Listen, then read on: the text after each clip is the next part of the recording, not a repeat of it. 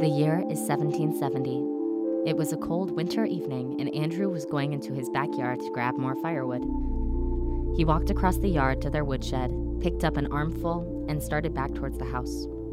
He was about 20 feet from the door when he saw something perched on their roof, staring at him. It was huge, maybe three feet tall, crouching, with glowing red eyes. Andrew froze, but the creature did not. It jumped off the roof and soared just over his head as he ran towards the door. The creature flew over him again, this time grabbing at his shoulder with its huge claws. Andrew's dad heard the struggle, came outside with his gun, and, after firing a shot, the creature flew away. Once they were inside, Andrew took off his shredded jacket to see the cuts the claws had left on his shoulders. The claw wounds were deep and the shape of no animal scratch he'd ever seen before. Andrew's mom wouldn't let him say it, but he knew what he'd just seen the Jersey Devil. This is 5 Minute Myths with your host, Elena Nabrowski. The Jersey Devil is said to be bigger than a human, with about a six foot wingspan, red eyes, the head of a goat, and terrible claws.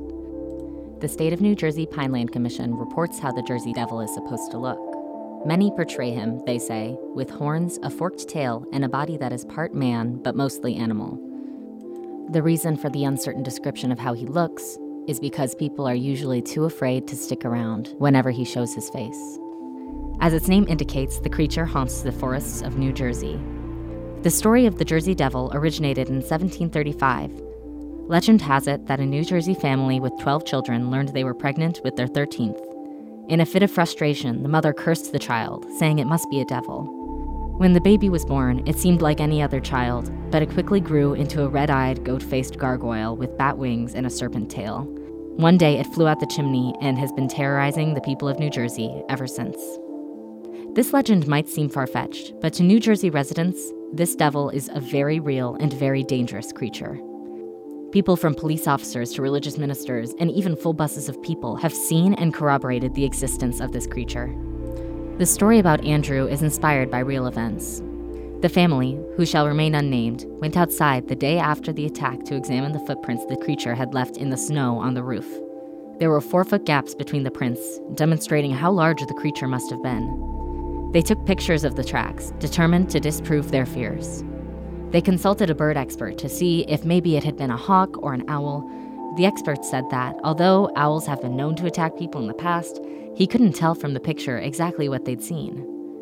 Numerous parties have gone hunting for the devil with no success.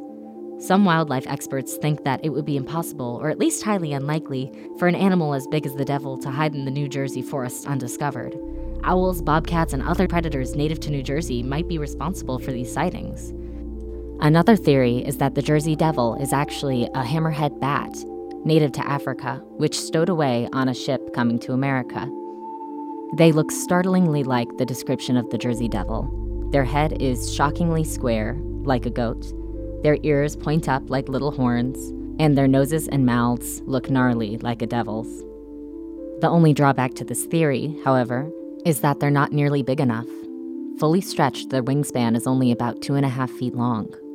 They also do not have the biology to survive one New Jersey winter, much less every New Jersey winter since the 1700s. They suggest that the culprit is most likely a great horned owl, which has strong eyeshine, a five foot wingspan, huge talons, and tufted ears that might look like a devil's horns. Nothing conclusive came from the family's inquiries, and they don't know why the creature attacked Andrew, but now all they can do is hope it doesn't come back. The most recent sighting of the devil was in 2015 in Galloway Township, New Jersey. A man on a golf course saw what he thought was a llama walking along the tree line. He was wondering who nearby had lost their livestock when the creature suddenly sprouted wings and flew away. There are no monsters under your bed, but they might be in your backyard. And one day, you might have to ask yourself Are you a believer?